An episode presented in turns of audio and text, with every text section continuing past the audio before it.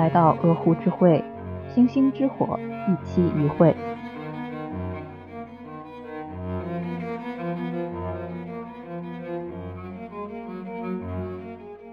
鹅湖之会已经在小宇宙 APP、苹果 Podcast 和 Spotify 上线，欢迎大家订阅、收藏、点赞、评论、分享节目相关的内容。建议投稿和反馈可以通过我们的邮箱或加入鹅湖之会听友群联系我们。Hello，大家好，欢迎大家收听鹅湖之会，我是主播温克。Hello，大家好，我是思佳。大家好，我是某某。没错，这就是我们熟悉的伙伴某某又来了。我又来了，搞笑女，好久不见。对，今天为什么会有某某来呢？我发现今天又是一期久违的安利节目。上一次跟某某一起录安利节目还是大明宫词。对的，我就是女性节目的安利专业户。今天我们这期节目安利的就是《Six》。这部音乐剧是我在做鹅湖之会这个播客之前和几位老师认识的时候，就给他们疯狂安利的这一部音乐剧。Six 这个故事其实很简单，它是和我们传统意义上接触到的那种音乐剧不太一样。它是一种呃演唱会的形式，它整个的故事也很简单，就是历史上著名的渣男亨利八世的六位妻子在平行时空中组成了一个乐队，并且通过比谁在亨利八世手下过得惨来确定谁是组合的 C 位。这个故事梗概听起来特别雌竞，就好像是一群女的扯头花的故事，但其实它是披着雌竞的壳子，砸碎了封建皇权厌女的招牌。是的，就是亨利八世这个人臭名昭著，就是因为他杀妻，他的六任妻子每一个的结局都不太好，除了最后一个，但是最后一个最终的结局也不好就是了。呃，第一个是离婚了，这个我们后面会细讲。对。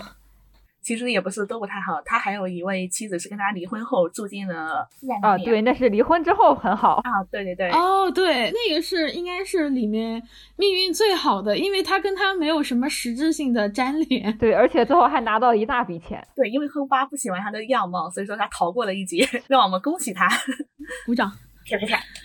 那我们就来谈一谈这六位皇后，她每一个人物在音乐剧里面的呈现吧。我当时印象最深的是阿拉贡的凯瑟琳，她的出场非常的惊艳，就是她在宽街那个版本的整个人是一种特别有力量的一种形象，然后她穿着一身黄衣服嘛，又戴着那个太阳一样的那种光辉一样的那种王冠。她上来就是一副非常有力量的女性形象，然后在那儿控诉着亨利八世虚伪的嘴脸。就是阿拉贡的凯瑟琳，她是这个音乐剧不是 Six 嘛？Six 是六嘛，就是六个人。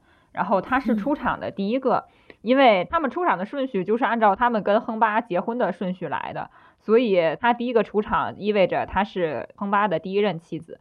然后她的最后的结局是 divorced，就是离婚了。而且他出场就是刚刚温特老师说，他穿着非常华丽，然后头上有个太阳的王冠，其实也是象征了他的身份。他的身份其实是这六位王后中身份最高的一个，因为她是西班牙的卡斯蒂利亚女王和阿拉贡国王的女儿，她也是最受宠的一个女儿之一。她本来有权利可以继承王位，但是她还是做了亨巴的妻子。她其实最早不是来做亨巴的妻子的，是来做亨巴他哥阿瑟的妻子的。但是呢，阿瑟死了，对，阿瑟死了，对，阿瑟病死了，阿瑟病死了。然后他当时在英国是处于一个很两难的境地，就是他被送来英国，根本原因不是因为他什么长得很好看之类的，根本原因不就是因为他是西班牙两位国王的女儿，他是因为他的资源被看中的嘛。那就算是阿瑟死了，他也不可能被放回去。然后下家就是 Dix 的这些女人的共同点，他们的老公亨利八世，于是凯瑟琳就变成了亨利八世的老婆。是的，而且凯瑟琳作为双王之女，她嫁到英国来的时候是带着丰厚的嫁妆的，嗯，好像是还有军队啊，就是她来的时候带着西班牙的非常丰厚的财力。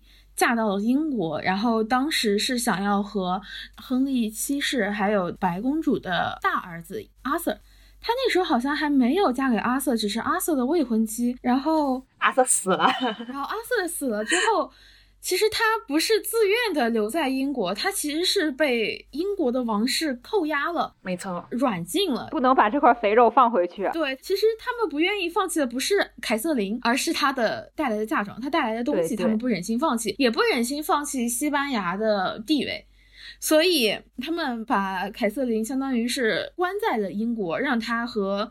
亨巴结婚，然后亨巴确实在这段婚姻当中受力了非常多。凯瑟琳为他生儿育女多次，好像是光流产就流产五次，但最后只活下来了一个女儿，就是血腥玛丽。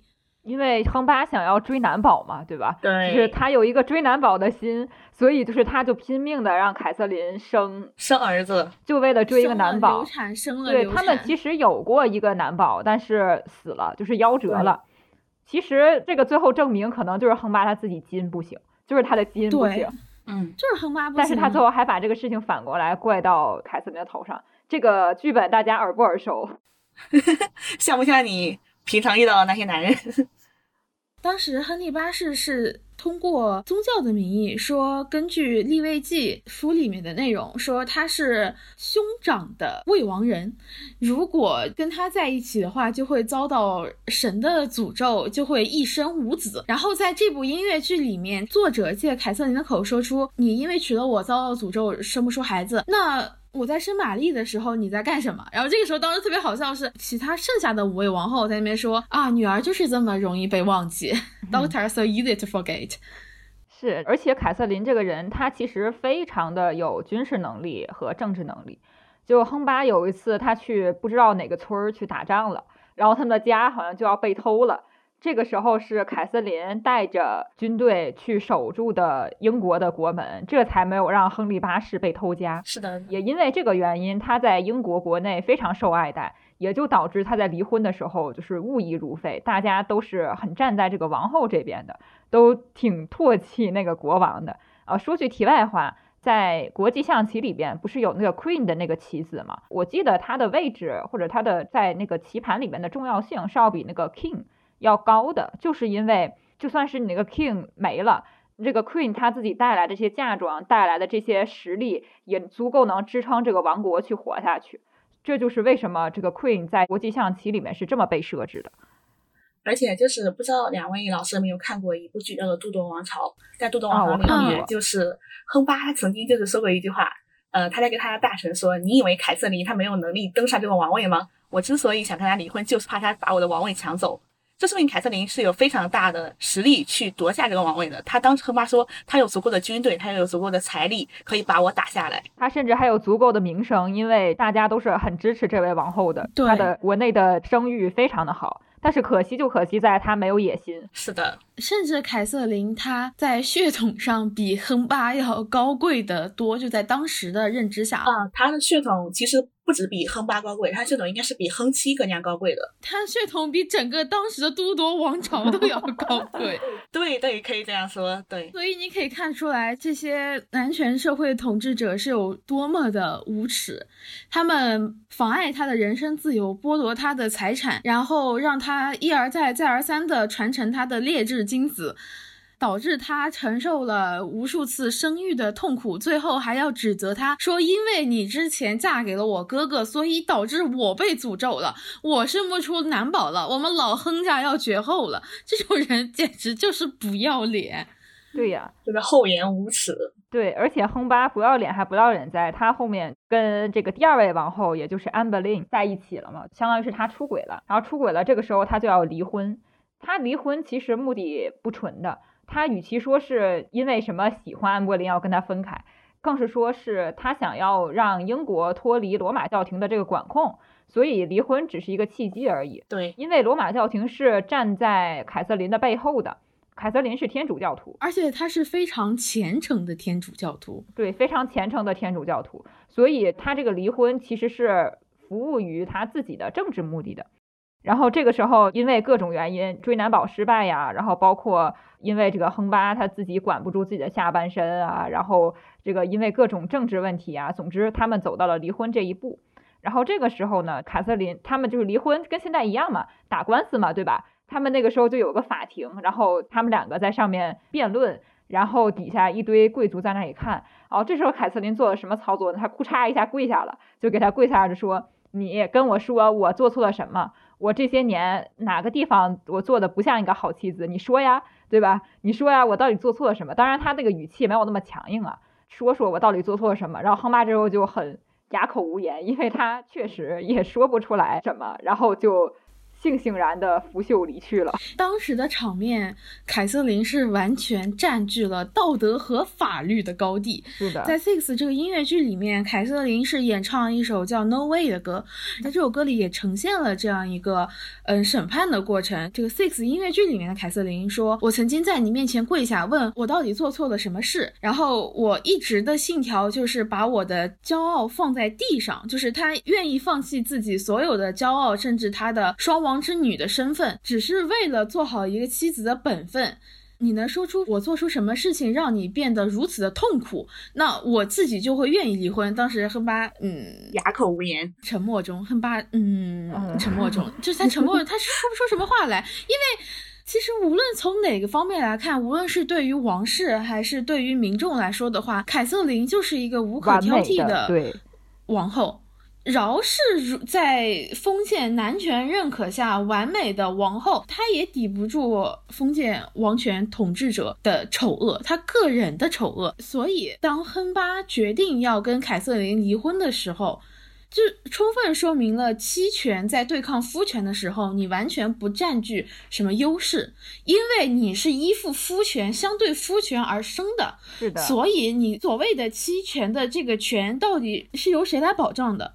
他没有人能保障你作为妻子的权益，因为他强调妻子的权益其实是为了辅助丈夫的权益。所以，当你的丈夫变心的时候，你作为妻子来说的话，你对他来说是什么？你就是累赘，是的，你就是他急切希望去摆脱的东西。丈夫是剑，妻子是剑鞘，而且这件事情也给各位女性、广大女性提了个醒，就是说你不要试图通过证明你是他们。眼中完美好女人这种方式来为自己辩护，这样的方式你看凯瑟琳用过了，对吧？但是有用吗？没有用，对吧？他想要挑你的刺，他总能挑你的刺的。比如说，你想要去证明你是一个贤良淑德的好女人，那他们会反过来指责你什么？他说你没有给我生出男宝，不只是，就他可能说什么，哎，你比如说你这个人性格太沉闷了，对吧？一点也不有趣。然后，当你真的按照他们说的变成了性格有趣的时候，他要跟你说你这个女人不守妇道了，也不够贤良淑德了，就是他们的标准一直在反复横跳的。那这个标准决定的根本是什么呢？是他们的心情，他们的实际需要。当他们的需要转移成了我想要一个活泼的女孩的时候，安柏林就成了他们眼中的这个好女人、女性范本，对好女人。然后当他们又不想要安柏林的时候，凯瑟琳，或者是像第三任王后，我们一会儿会说到简西摩这种好女人，又成了他们眼中的女性范本。什么是女性范本？男人想要的就是女性范本。嗯，我想再强调一下凯瑟琳的这个名字，因为之前我在查资料的时候发现，凯瑟琳名字其实很有意思。她的名字是为了纪念她外祖父的母亲，就是兰开斯特的凯瑟琳。她在玫瑰战争中做出了重大的贡献。所以说，她是一位，也是一位所向披靡、值得纪念的女性。所以我觉得凯瑟琳这个名字，它本来就是有一种母系传承的意味在。嗯，当然，她的女儿玛丽一世也继承了凯瑟琳的骄傲和腹肌，就是女性的一个传承。是的，再提一句，呃，他们的女儿玛丽，也就是后来著名的血腥玛丽女王，她在呃亨利八世和凯瑟琳离婚之后，沦为了私生女，就是她已经沦为了非婚生的子女。在那个时候已经不具有继承权了，在那个时候应该是你婚生子女才具有优先的继承权，合法的继承权，你非婚生子女是没有的。也就是说，他们离婚之后，女儿也已经不是女儿了。而且这个玛丽一世，就血腥玛丽，她过得也非常的惨，她后面也是被她的丈夫坑害，三十二岁我记得好像就去世了。而且她跟她母亲一直是就是母女分离的状态。他们在离婚之后，凯瑟琳应该是去到一个修道院吧，还是就是什么类似的地方？嗯，是的。然后玛丽之后也应该是就应该再也没有见过她的母亲了。然后她的母亲在就那个修道院里面念叨着她的女儿，凄凉的死去，对，就凄凉的死去了。因为当时亨巴甚至用玛丽来威胁凯瑟琳，说如果你不主动承认你的过错，跟我离婚的话，我就让你再也见不到你的女儿。然后凯瑟琳当时是顶住了这个压力。他说：“你凭什么让我认这个错？我凭什么要认这个错呢？”结果最后呢，抗争也是无效的。因为哪怕是他所信任的这个神权，就是主教啊，什么天主教会，在面对国王和军队的时候，面对着国王的威压的时候，他们没有办法，也没有立场去维护你一个女人。他们考虑的还是利益嘛？对他们考虑的是利益，就是他们觉得我得我得罪了亨巴，我得到的不会比现在更多，那我保护你，你也不能给我额外带来一些什么。是的，所以说。我觉得凯瑟琳就是一整个被完全背刺的状态。是的，我觉得凯瑟琳是被丈夫背刺，被她的信仰背刺。我感觉她就是被整个男权社会背刺了。唯一一个站在她身边的其实是她的女儿，然而他们却母女分离了这么多年，直到她死去都没有再见面。对，其实这故事也告诉我们一个道理啊，就是要警惕男权社会颁发给你的荣誉称号，就是他在需要你的时候说你是高贵的血统，啊，说你。是双王之女，啊，说你背景强大，能够给英国带来什么什么样光辉的前景。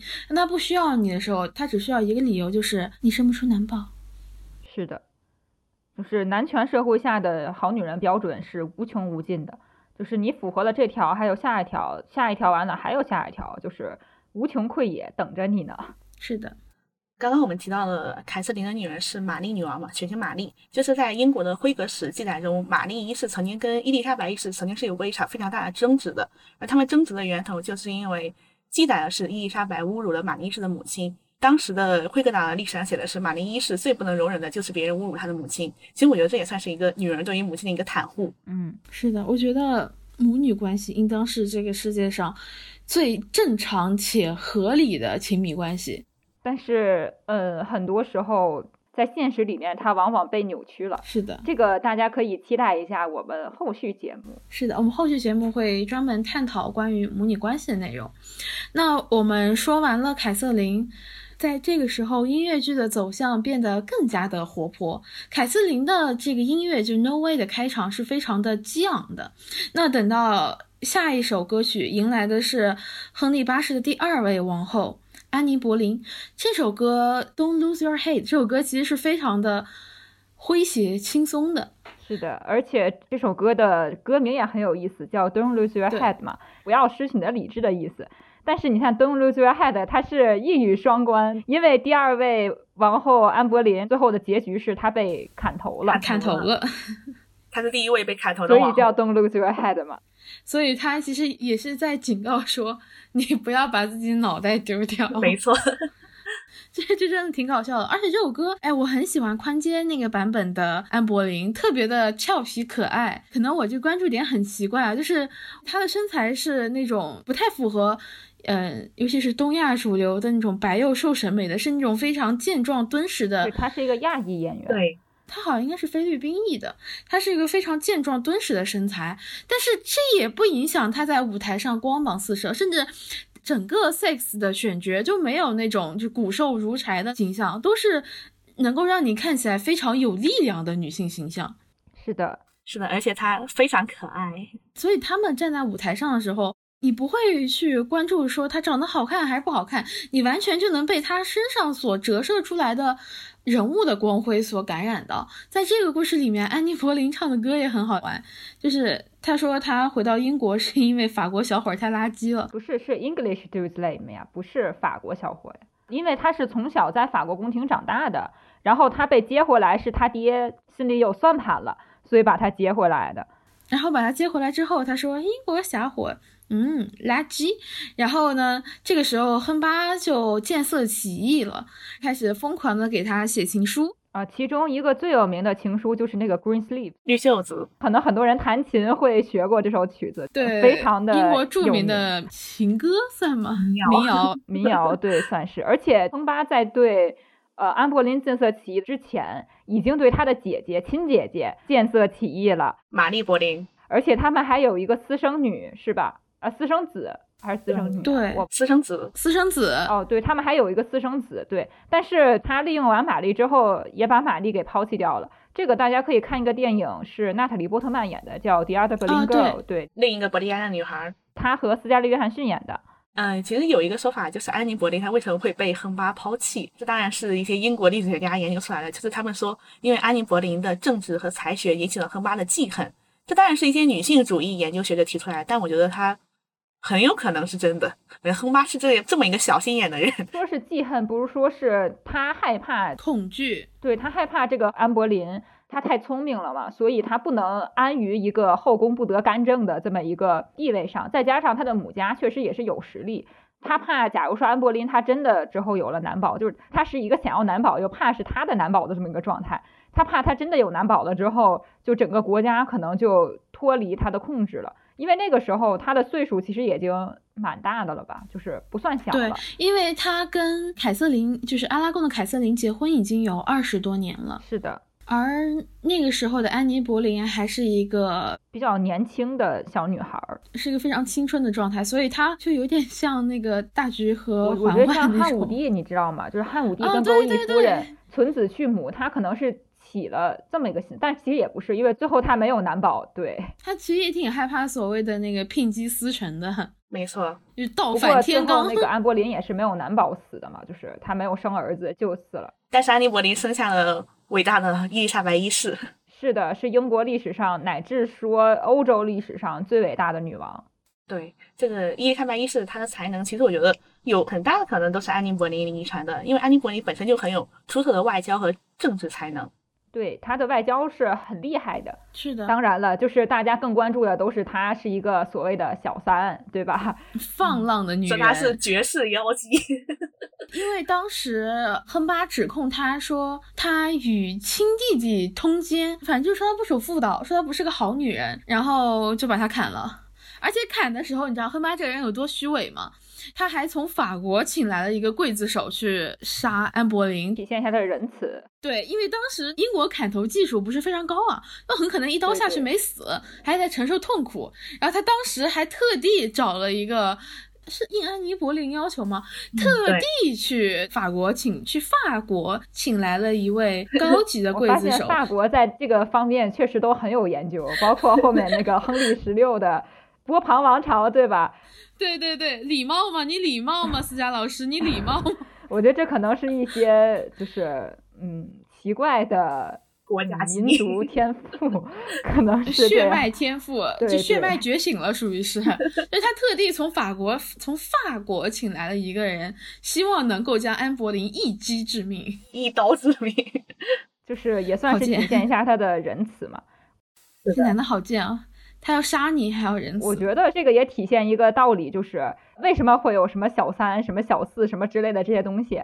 说到底，不是因为男人管不住自己的下半身嘛，对吧？而且是男人是婚姻的承诺双方之一，他在这个婚姻里面负有承诺，更别说他在这个我们之前讲过婚姻制度嘛，他在婚姻制度里面还占据着绝对的优势地位，所以在这个时候，呃，你说他出轨，那能因为什么？就是因为他自己管不住自己的下半身啊，然后他要把这个责任去推到说都是他勾引我，我觉得勾引这个词就很有意思。假如说你拿块糖在这个小孩面前。然后这个小孩吃了，结果这糖有什么问题？你肯定不会去怪小孩，为什么呢？因为小孩没有啥判断力呀，对吧？他不知道这个糖是好还是不好，或者说你默认这个小孩对于判断这件事情是不应该负责任的，因为给他糖的那个是个大人，他应该管住他自己。那这件事情转移到这个女男，或者转移到这个什么婚姻出轨这件事情来，你说这个男的他口口声声说他自己是被引诱了，就像是小孩被那个糖引诱了。可是他自己难道没有判断力吗？他有啊！这件事情要不然就说明了男人在女人面前，或者男人在一个所谓的他流哈喇子的女人面前，就是没有一点的判断力。那他当这个国王，我也很怀疑，就这样的男人怎么能当国王，对吧？然后要不然就是说，他其实是把这个责任完全推卸给女人身上。呃，男人在女人面前都是二百五，我知道了。对，而且这首歌里面其实对打小三的态度是。我很喜欢的，就所谓的打小三的态度，就是前面安妮·柏林说啊，亨利八世为了娶她越过重重阻碍，然后这个时候音乐突然收拾说，好，我来告诉你他是怎么翻车的。他就说这是小产还是生完孩子啊？那段时间，呃，对，那个安柏林也流产了很多次，对，安柏林也流产了最起码三次，对，然后他当时形容的亨利八世是，当时亨利八世每天晚上就在皇城乱逛，就是 sleeping around，是 around，嗯，甚至不是 someone，而是 around。对，他在干什么呢？就是到处睡，寻花问柳。对。然后当时安妮·柏林就在这个音乐剧里面，在《Six》音乐剧里面，他形容是 What the hell？然后他说我应该和一些帅气小伙调情，just make him jealous。他竟然在外面 sleeping around，对吧？我也应该就是 with guy all three，just make him jealous。你既然敢在外面跟我搞这个，为什么不能睡呢？对吧？那我为什么不能去找两个帅小伙呢？对吧？然后结果被他发现了，他说他是 damn witch。就是说她女巫嘛，对吧？嗯，对。要什么 chop her head off？对，要把她头给砍掉，她脑壳。这个里面他用一种非常诙谐的语言讲出了这种非常残忍的现象，而且在这个逻辑里面很喜欢是什么？就是他没有自证。Six 里面的安柏林，他没有说啊，我没有跟别人偷情，我我没有怎么怎么怎么，他说的就是是啊。谁让你在外面到处乱睡了？啊，我也可以睡。对呀，对呀，我跟俩帅小伙调情，我有什么错？凭什么就你行我不行？啊，你男你也，我就不能我女我也了？这其实也是一种，就是我就不自证，就是当时的皇权社会对于女男的一个双标，就是哼巴他可以到处乱睡，现在也挺双标的。对，现在也挺。你不可以乱睡，男的可以乱睡。凭什么？我们家男孩不吃亏吗？男的乱睡就是犯了男人都会犯的错误。女人乱睡是犯了不可饶恕的错误，是的，凭什么？尤其还在一个这样不公的婚姻制度里边。对，所以我真的诚恳的建议各位女性，在面对男性出自男性身份的指控的时候，不要去自证。是的。就像在第十期的那个评论区，有一位男性听众指出了一个问题。当时我记得应该他是问思佳说：“你对你的爱情里你做出了什么？你付出了什么？或者说你当时有告诉过他你不喜欢他这样吗？我干嘛要跟你自证这个东西？我不喜欢就是想踹，你有什么意见吗？少在这里公公爹爹的。对，而且还有就是，假如说这段感情它不符合我的需求，或者说我觉得不舒服了。”为什么我第一反应是我先要去调教这个男人，什么让他符合我的需求？我觉得我完全可以走人呀，对吧？就是我为什么要在这里继续付出我的精力呢？就拜拜，好吧。而且你说在这件事情上面，历史上的安柏林他也抗争过，他否认了这些指控，但是没有用呀，没有人在乎。对，没有人在乎他。亨利八世其实他就是想杀你了。他没有理由了，因为他那个时候王权已经膨胀到了一定的程度，而安柏林的家族又没有必要去跟亨巴硬碰硬，所以相比起凯瑟琳，他好歹还有一个双王之女的身份，安柏林其实没有这么强硬的身份，所以他想杀就杀，他无所谓，他砍起老婆来一点负担都没有。安柏林一开始就是家族工具人，是的，他一开始原来是有婚约的，但是家里为了把他送进宫去，就把那个婚约给他掐掉了。他跟他姐姐一开始都是他爹手里用来争取权力的工具，讨好，对，不是讨好，他就是想要争取，因为他也知道他为什么把这个女儿送进宫，就因为他觉得这个玛丽不行，他爹觉得玛丽这个人太软弱了，太柔弱了，对他不能达成给家里争取政治势力这么一个目的，所以他才把安柏林送进去的。其实好像历史上安柏林是没有玛丽漂亮的，但是为什么他爹依旧选择把安柏林送进宫？就是看中她，觉得这个女儿是更有前途、有智慧的。对，所以我们可以看到，哪怕是因为凯瑟琳的白月光效应被历史和当时的民众疯狂辱骂的安柏林，他本身也只是父权制权力争斗下的一个炮灰而已。是的，他只是一个牺牲品。嗯，对他很多时候对自己的命运没有自主权，他的抗争也淹没在男权对他的指控当中，他甚至没有办法为自己辩驳，甚至在他被处死之后，他的女儿伊丽莎白一世也被宣布为私生子。是的，私生女啊，对，私生女。对，离了婚之后，就是这个女儿也不要了，对吧？即使结婚的时候他很宝贝这个女儿，但是之后啊也不要了。其实他当时也没有说特别宝贝这个女儿，对，因为他最爱的还是男宝。是的，我们就来说一说给亨巴生男宝的简西摩。简西摩又是亨巴第三任王后，然后她是满足当时亨巴的要求的，因为简西摩是当时安柏林的侍女。嗯，对，就顺便提一下，安柏林也是凯瑟琳的侍女，就第一任，就是他。我觉得亨巴这个人是有什么癖好，就是他有一种侍女收集癖。对。哦，再说一句，那个第五任凯瑟琳霍华德，她也是 ladies in waiting。对对，她也是市民。真的很怀疑她是不是脑子有病。哎，不用怀疑，她确实我确诊了，她脑子有病。自信点，自信点。他就是脑子有病。简西摩其实可能他之前觉得啊，凯瑟琳身份太高贵，给他威压太多，又生不出男宝；安柏林太强势，然后又有什么政治才能，又不顺从他，一天到晚想搞一些什么暗搓搓小动作啊。饶是这样，简西摩够可以了吧？又温柔，然后又没有任何的攻击性，那他就是男权社会里一个非常。典型的丽男的女性，对，而且对她外貌的形容，应该也是一个苍白瘦弱的金发美人，就很符合。尤其是亨巴在被这个安柏林暴击了之后，安柏林我记得应该是黑发吧？啊，我我记不太清了。反正她是一个非传统典型的英国女性的形象，而她在被安柏林暴击之后，就转投了这个传统的英国女性的形象了，就是苍白瘦弱的金发美人简西摩。而且简西摩是没有什么攻击性的，她这个人就是非常的温柔，贤妻良母，对，温柔善良，然后一心也是服侍亨巴，就是给他生男宝，所以亨巴对简西摩还是非常满意的。而且简西摩最后确实也给亨巴生了一个男宝，爱德华，但是最后还是死了。男宝死的早，谢天谢地，男宝死的早啊！他自己也死的挺早的，他死于产后并发症。产后并发症，当时欧洲。不仅是欧洲吧，可能全世界，因为生产死掉的女性非常非常非常的多，因为当时的卫生条件不好嘛，你这个生产之后会面临很大的感染风险，而且更别提你现在生产不是还有撕裂伤什么的，那个时候也保不齐就没有，对吧？肯定会有的，然后再加上伤口感染啊什么，所以死掉的风险很大。而且那个时候医学也特别不发达，他们用来治疗的方式就是放血、放血再放血。本来这生孩子的血已经都哗哗淌了，你还让人家放血，你不把人都放干了吗？这都，所以说亨巴这个人真的挺没有良心的，就是因为他生孩子，他不需要付出什么，这边在生着，他那边 sleeping around 了。对呀。他什么都不用付出，然后就只要等着你在那儿给他下一个男宝就可以了。而且他最后选择是跟简心魔合葬，也就是因为简心魔给他生了男宝。他说简心魔是他此生最爱。我觉得就是因为简心魔死的早。对，简心魔如果到了四五十岁再死的话，他在看色衰而爱时嘛。哦，当然我恨他可能也活不到四五十岁嘛，就是假设他活到了。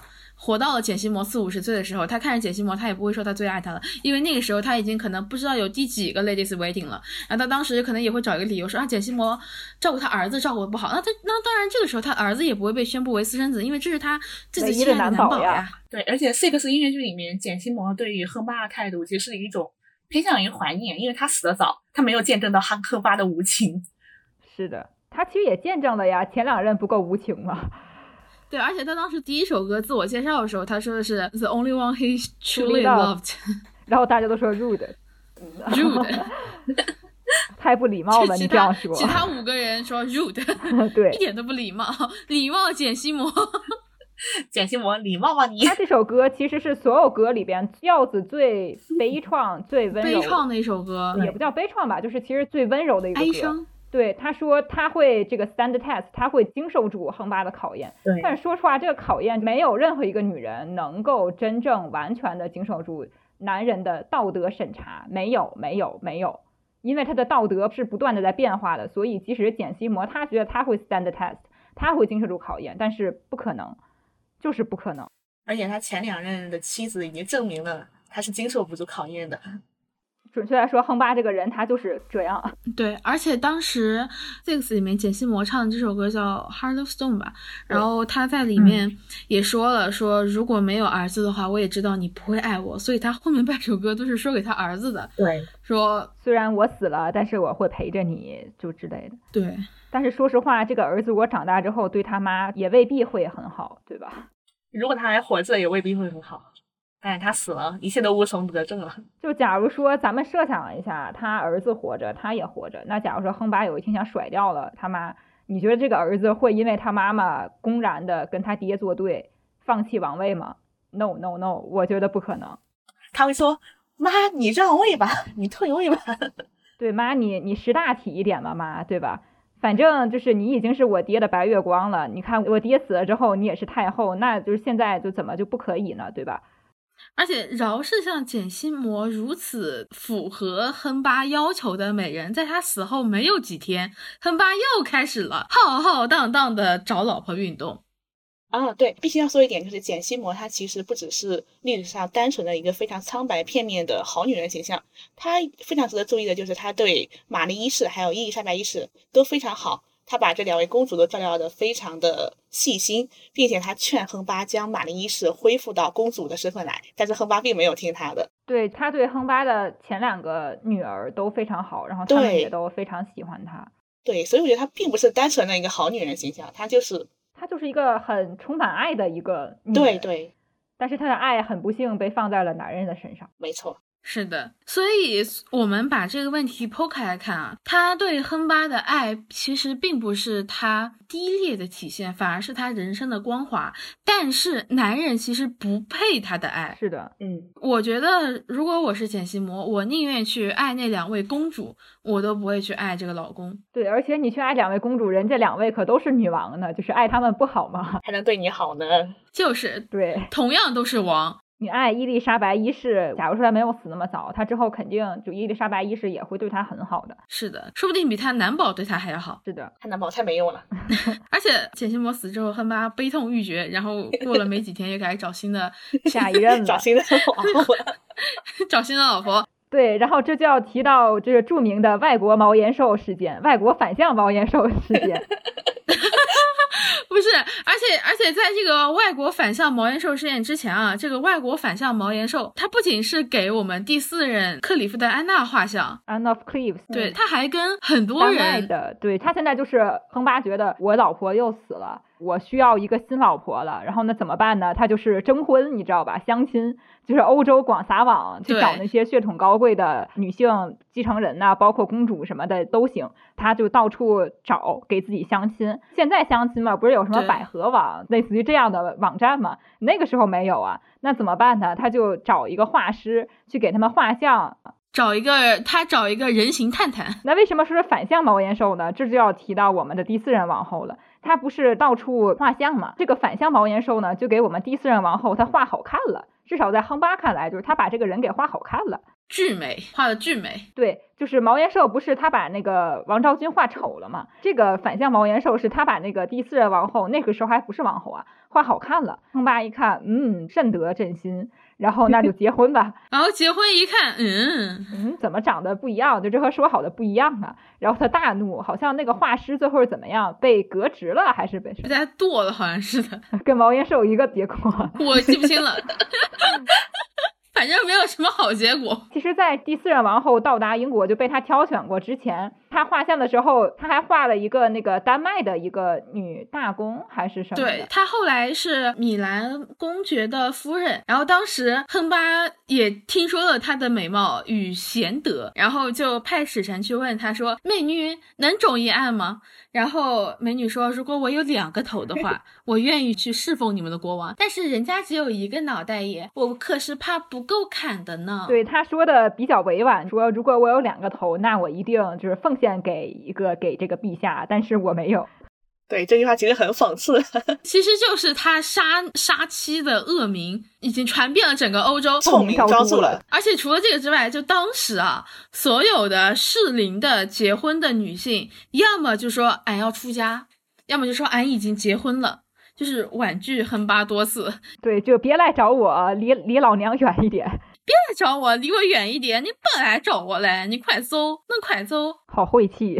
对，晦气他其实当时已经劣迹斑斑了，就是他让那个托马斯·克伦威尔帮他去找妻子的活动，就是在都铎王朝里说已经变得非常的困难了，没有女的愿意多看他一眼，而且。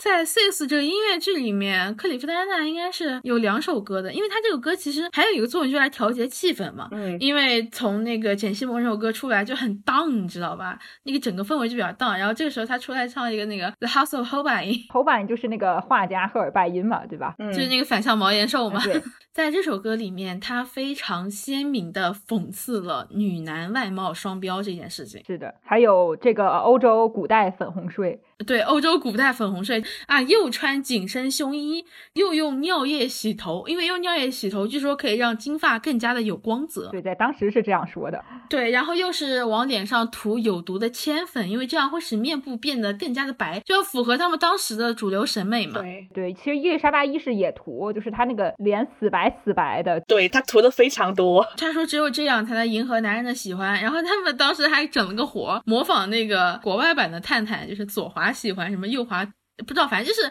往哪边滑是喜欢，往哪边滑是讨厌的。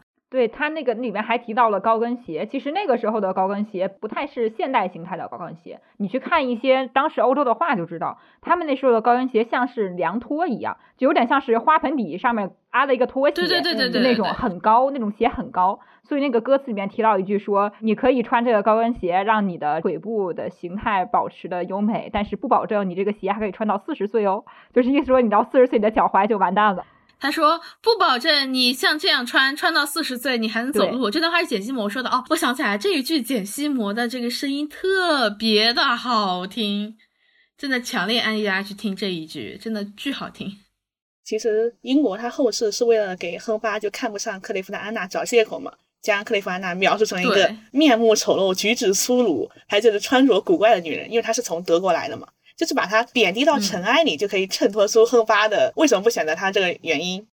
德国，Thank you。而且当时亨巴，你看他光指责第四任王后克里维斯安娜她不够美什么的，但说实话，他自己当时的身体状况就已经非常糟糕了。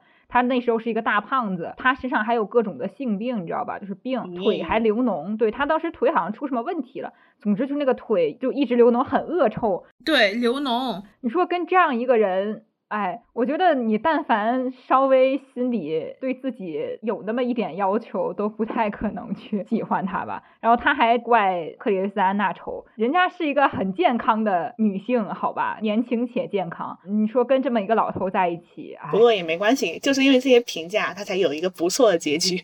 对，是为什么说克里夫的安娜是在这六位王后当中结局算是最好的啊？是因为当时，呃，皇帝嫌她丑啊，认她做了亲兄妹，说我们一直都是兄妹之情，对，愿天下有情人终成兄妹，然后给了她一大笔钱，还有一个很大的城堡和封地，在那个李士满嘛，对，对，就在李士满，对对对，Richmond。然后当时在第二首歌，因为我不是说了那个克里夫安娜在 Six 音乐剧里面两首歌嘛，第二首歌他就极度的描绘了自己单身的生活是有多么的快乐，多开心。对，单身富婆。单身富婆，他说他在这里边想干啥就干啥。我每天去打猎，去打球，去宫里玩一趟，然后再回来，也没有男的要教我做什么。我还要画一幅我的画像。你不说我画像丑吗？对吧？你不说我画像名不副实吗？我就画，我就把它画了，还裱起来挂在那儿。对，我就画，我还要挂在我那个城堡里。呃，而且这里边也体现一个很有意思是什么？不是很多人都喜欢说什么美女红利，美女红利吗？咱们来看到现在啊，丑女红利，对，所有的美女都死了，反而是这个所谓的这个丑女，她活得好好的，还特别高兴。我记得最后就是伊丽莎白登上王位之后，对她也也还算不错吧。对，待遇很好。对，总之他最后就是寿终正寝了。对，总之比其他的几个老婆，他我觉得他应该是所有的六个妻子里边结局最好的一个。远离男人真的很幸福哎！你看，有钱有闲还没有老公，哎呦，这太好了。而且他真的，他真的不爱亨巴，所以亨巴当时给他这个台阶下的时候，他很顺利的就下去了。我我为什么不拿钱呢？对吧？我为什么非要守着你呢？我当时都能感觉出来，他可能对亨巴说：“老哥，给个台阶下呗，我想走。”亨巴说：“走。”然后他说：“我认了，再见。”立刻认走。哦，对，就是我想起来，在那个英国的辉格时期里面，就是说克雷夫的安娜唯一一个优点就是比较顺从和谦逊。当亨妈提出离婚之后，他立马就答应了。可能也不是顺从和谦逊，只是比较懂得考虑利弊而已。对对，他真的很聪明哎。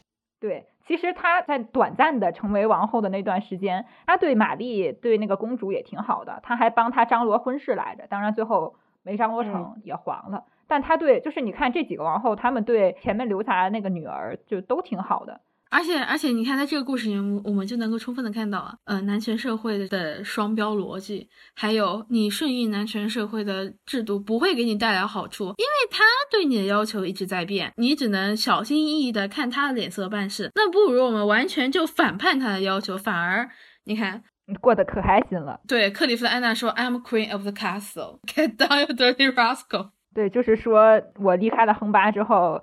就是我就是这个城堡的主人，他这时候真实的拥有自己的空间，因为你想前面几个王后，他们自从进入到宫廷，其实宫廷是亨巴的空间，不是他们的空间，是的，所以他们在这里面说实话是没有话语权的。而这个呃，而这个克里维斯安娜这个第四任王后，她真正的离开了那个城堡，到了她自己的城堡之后，她就是她自己空间的主人，所以她才活得那么开心。就有生以来，她终于能够掌握了属于自己的一些什么东西。这才是真正让他开心的原因。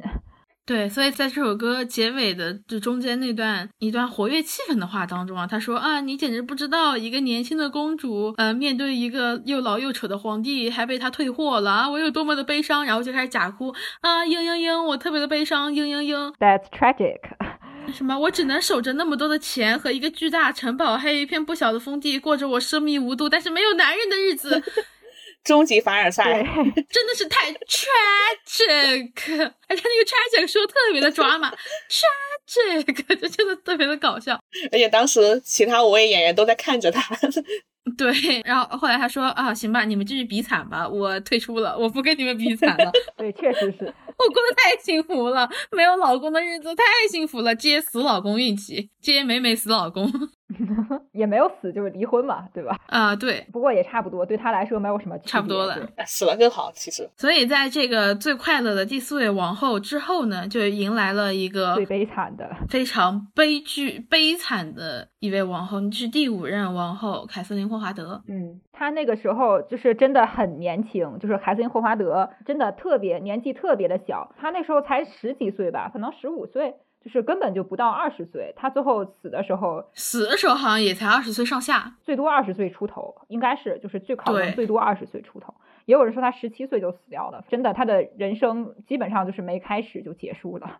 而且他是，而且他嗯，第二任皇后的表亲，对表妹，表妹，对表妹。我们在听这首歌的时候，其实我刚开始第一次看 Six，然后我听到嗯 Sam 老师唱的这个 All You Wanna Do 的时候，我真的是就是看完之后忍不住真的就是落泪了。就是我能感觉出来一一个女孩在男权社会她所经受的悲惨的命运，然后她还在逞强说我知道你想要干什么，只是我不在乎。但其实她没有办法不在乎，因为她命如飘萍。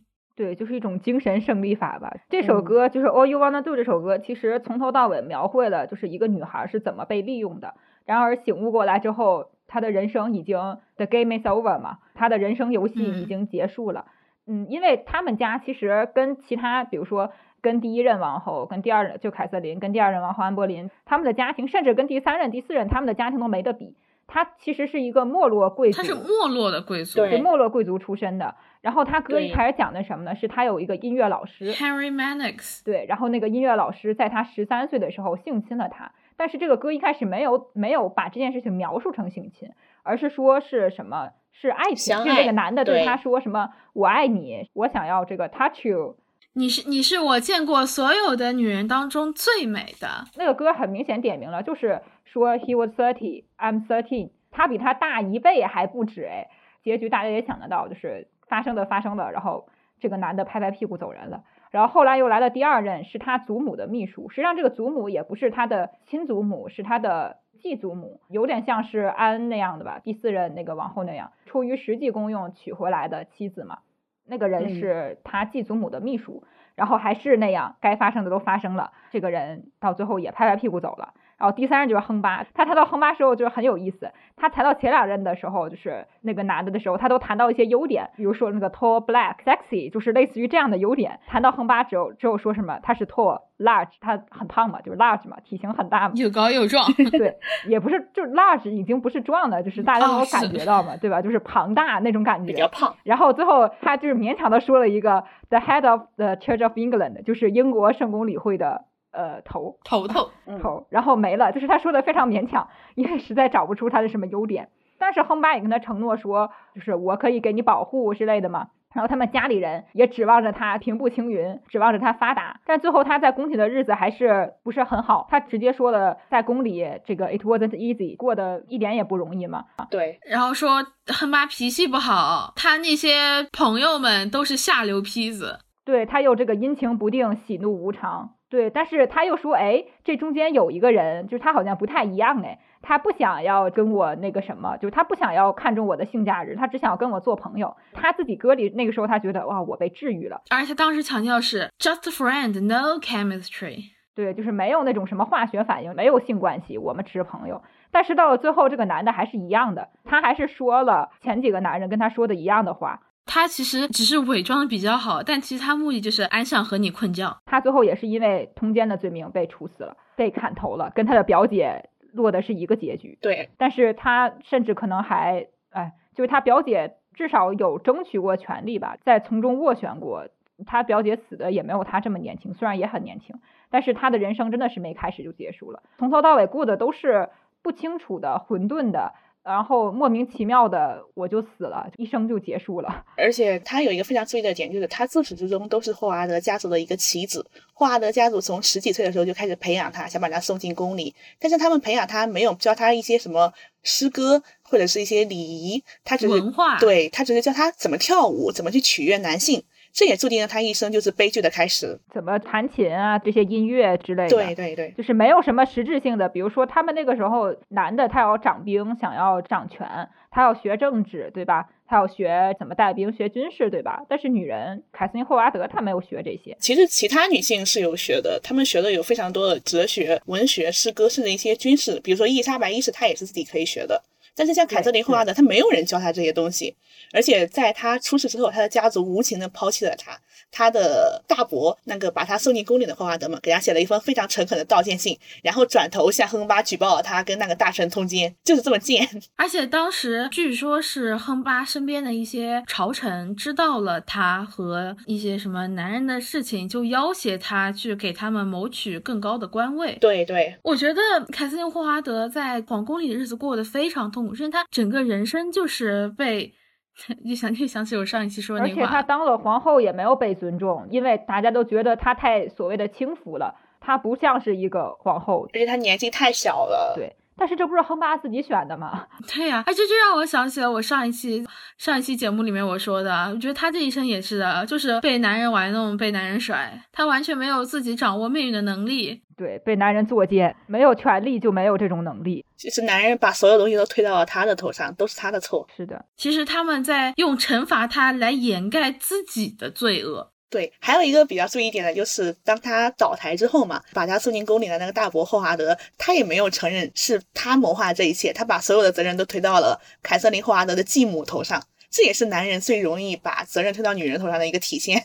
就明明掌权的是他们，包括什么红颜祸水，不是也一个道理吗？就真正握有权力的是他们，真正管理着国家的是他们，然后出了事儿又把责任推到毫无权利、毫无运行国家的资格的女人头上。而且这首歌其实它还借由凯瑟琳霍华德的口讲述了。对于儿童性侵的危害，所以这首歌里面它有一些非常露骨的台词，露骨到让人都不忍心听下去，就听得无比的痛苦。嗯，而且我真的是非常吹爆 Sam 老师这一场的演出的，就他演的整个的过程就非常的。那个情绪的递进感，从他刚开始对所谓的爱情还有指望，到后来就像提线木偶一样被人支配、被人操纵的整个情绪上的递进变化，做的是非常的好。所以在此啊，本人想点名一些所谓的音乐剧的演员，就是刘明、王哲和是。哲明三个人，我觉得你们三个就是 sleazy，就是下流胚子。你们把这首歌当小黄歌听，你们就是没有任何同理心，完完全全就诠释了什么叫恶臭的男人。我觉得有些事情听上去很离谱，但是想想是男人，嗯，就很正常啊，那也就可以理解了。好像又没有那么离谱。对，就像我最近啊，在小宇宙的榜单上面，就会看到一些让我非常不适的标题和内容。就让我觉得很不爽，就是我不能理解这种，在我看来都已经跟性骚扰擦边的这种东西，为什么因为主主播是男的就变得合理了？我对此表示非常不理解。所以我觉得喜欢这些内容、制作这些内容的人也都是 sleazy，easy boy，easy boy，确实就是 easy boy，臭不要脸男人。然后他这首歌结束了，结束了之后就来到我最喜欢的一首了，是最后一个 survive 的，唯一一个在没有离婚的情况下 存活下来的皇后，最后一个凯瑟琳帕尔。她其实也挺冤种的，她同样之前跟别人有婚约，这个别人还是第三任皇后简西摩的弟弟，对，亲弟弟应该是。他是怎么被亨巴挑上的呢？就是因为他很会护理，他这个人在护理方面很有心得。然后我们之前也提到过，亨巴不是有腿病吗？对吧？身上全是病，对，所以他就看中帕尔这一点，就给他做护理，然后就娶了做皇后了。他虽然有婚约，但是亨巴想娶她，他能怎么办？他没能怎么办？所以这首歌叫《I Don't Need Your Love》嘛，其实是他写给他的有婚约的对象的一首分手信，就是说虽然。我不想跟你分开，但是亨巴这样说了，我没有办法。但是这首歌它也不局限于在分手信，他在前半段分手信之后，他说，所以我就这样分手了，然后成为了亨巴的王后。但是为什么我的故事是这样呢？我是一个，就是她是一个女性主义的一个先驱吧。她是在英国第一个用自己的女性的名字发表作品的，发表出版作品、出版书籍，对，出版书籍的女性。也因为这个事情差点，差一点点就被亨巴给砍了。但是好在亨巴死的早，感谢病魔夺走了亨利八世的生命，为我们病魔战胜了他。对，感谢病魔战胜了他，可喜可贺。谢谢死神带走了他。对，她是第一位做到这件事情的女性。她还请了一个女性画家来画她的画像，因为当时对画家也多半都是男性嘛。画家是一个盈利职业，就有点像我们今天的摄影师一样，就是专门约拍。嗯，私房摄影师。对对，当时是约画，就现在是约拍嘛，对吧？所以大多数也是男性。他请了一个女性来给自己画像。而且这服装设计，她的服装也很有讲究。其他所有的王后，她们的服装都是裙装，但是只有她的服装是裤装，也是隐喻了说她是一个女性主义者。对，这么一个身份。就是我很喜欢这首歌，是为什么？就是因为它没有局限在分手信这么一个主题上面，而是拐到了说，为什么大家都是只注意我的爱情故事，只注意我跟亨巴的关系，而不去想我为女性主义。为了这个世界做了这么多的事情呢？对，而且还有一个需要点出来一点，就是他非常大程度的保护了伊丽莎白一世，是的，让她得以在她的她有一个丈夫嘛，在亨利八世死后之后，她的丈夫叫做就是她的那个婚约对象，在亨利八世死了之后，他们又再续前缘了。对对对，叫叫那个托马斯西摩嘛。对，托马斯西摩当时是想猥亵伊丽莎白一世的，就是在伊丽莎白一世的回忆录里面有写，他每天早上都会来到伊丽莎白一世的房间，开始抚摸她。就是为了这个，凯瑟琳帕尔她才不顾托马斯西蒙的反对，将伊丽莎白一世送出了她的。对，那时候伊丽莎白一世十五岁。对，我又想到刚才的那个小皇后凯瑟琳霍华德了。嗯，如果当时也有一个女性能这么保护她，她的结局说不定都不会这样惨。是，而且这个托马斯西蒙他其实也是 怎么说吧，自讨苦吃。他为了求娶伊丽莎白一世，他跑进了王宫，大晚上的在宵禁之后跑进王宫，然后被爱德华给砍头了。嗯，那也挺好的。这爱德华就是伊丽莎白一一世的弟弟，亨利八世唯一的男宝嘛。对，可能这是这个男宝做的最正确的一件事情了。他干了唯一一件好事。对，而且这个凯瑟琳帕尔她在位的时候，做皇后的时候，她也在致力于修复亨巴和他子女的关系，当然不成功了。她其实是起到一个调和的作用的。而且凯瑟琳帕尔她还为女性争取了受教育的权利。是的，她不仅自己在做，她还为其他女性去争取。所以凯瑟琳帕尔是一位女权主义者，是毋庸置疑的。就像我们自由那期讲的嘛，七夕那期讲的，就是女权是一种行为。对，那她既然践行了这种行为，我们就很赞成她嘛。就是我们觉得她做的就是好的，就是有利于女性的。对，所以说她就是一位女权主义者。对，我觉得女权其实它真的不是一个识别的工具啊！我是女权，你跟着我走，你就是女权啊！你我说她不是女权，对，而且不是说什么我比你更女权什么，对对对，就是我不想让女权沦为一种身份攀比的，因为讲最后你女权了半天，你最后不是要真正的提升女性的权益嘛，对吧？要真正的去让女性的生活，让女性的地位变得更高更好。那这个时候，就是如果它只是沦为一种身份鉴别的话，那到最后就会属于就是一种内卷，我比你更女权啊，我比你更女权，就是我们比比谁更女权，我们谁更干净，谁更符合这个身份。我觉得这样做对女性权益根本就会跑偏，根本就没有什么好处。就女权是行为，为什么我们要这么提？就是因为我们希望女权这个事情能真正落到实处。能够落到每一个女性的身上，能够真正的去为女性带来好处，而不是一种身份政治的工具。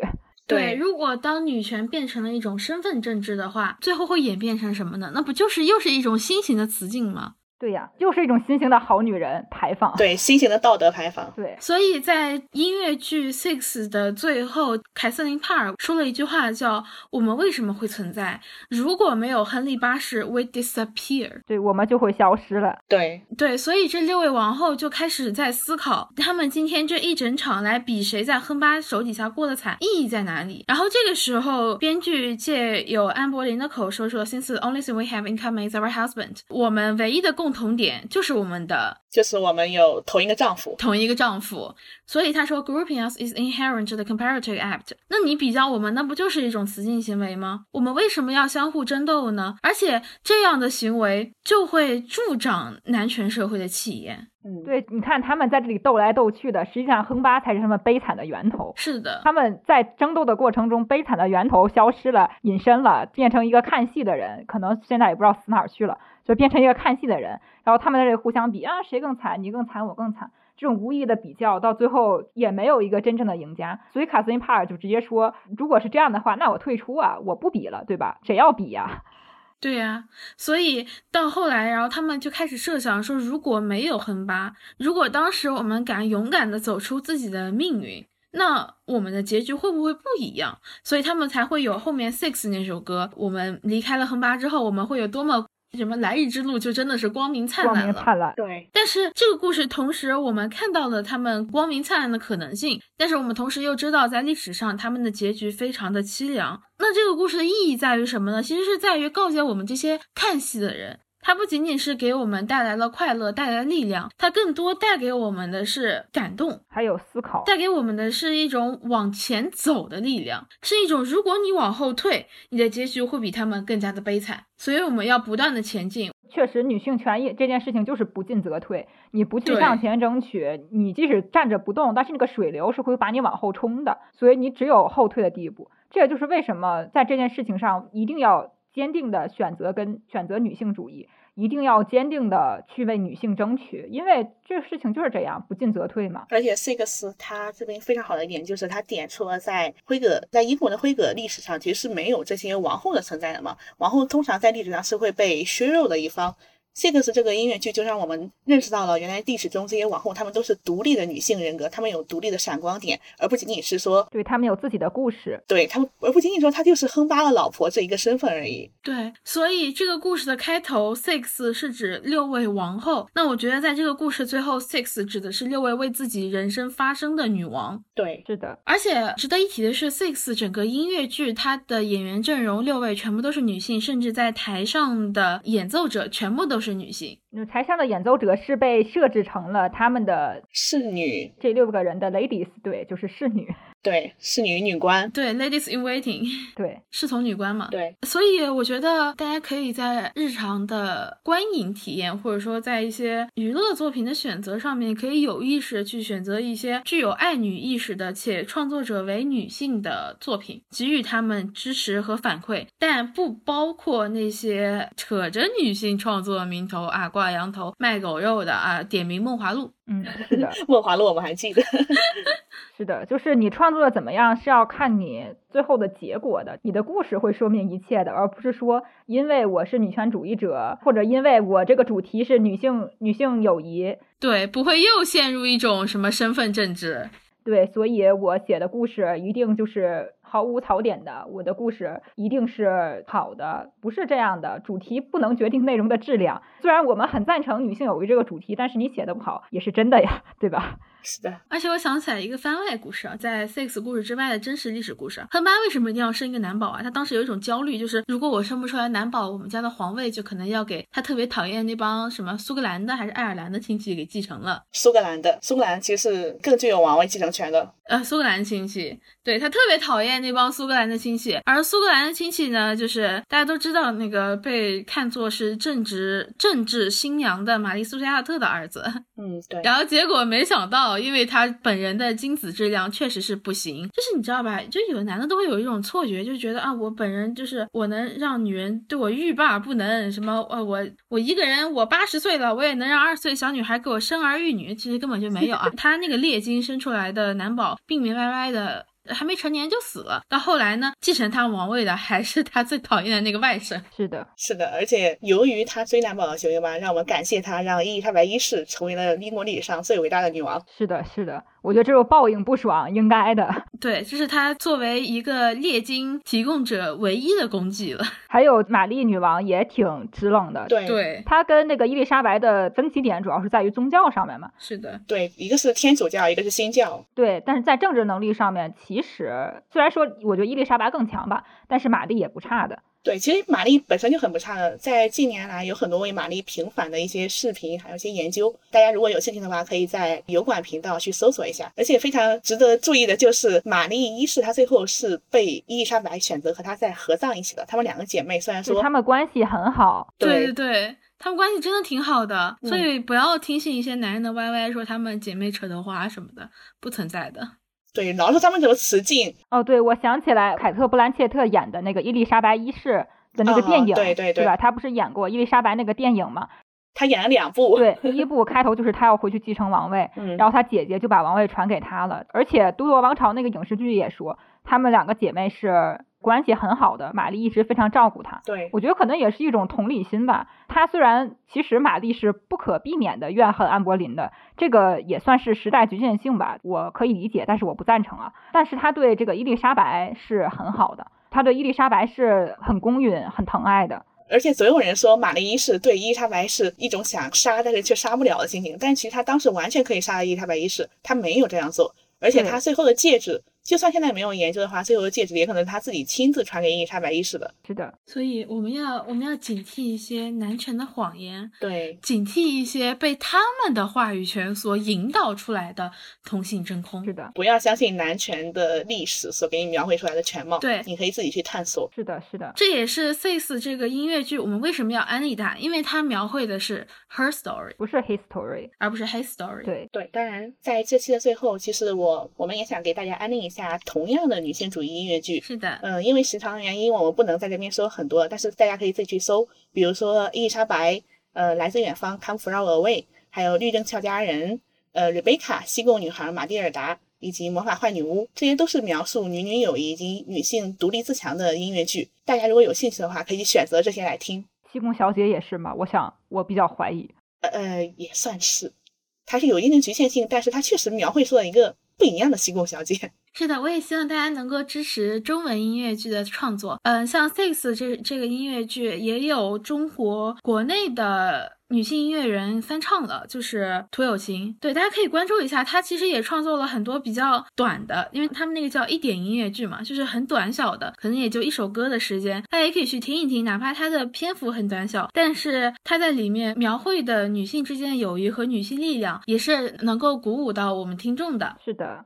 创作这个事情是源源不绝的，有了第一个女性创作者，就有第二个，就有第三个，这个事情就是薪火相传。嗯，对，是的。如果大家对相关议题感兴趣的话，也可以通过添加我们节目公告中的小助手加入我们听友群，和大家一起讨论。再次重申一遍，我们听友群仅接受女性入群，请男性听友自觉远离，不要逼我删你。那我们今天的安利节目就如此快乐的结束了。嗯，希望下一次安利节目不会太远。拜拜，拜拜，拜拜。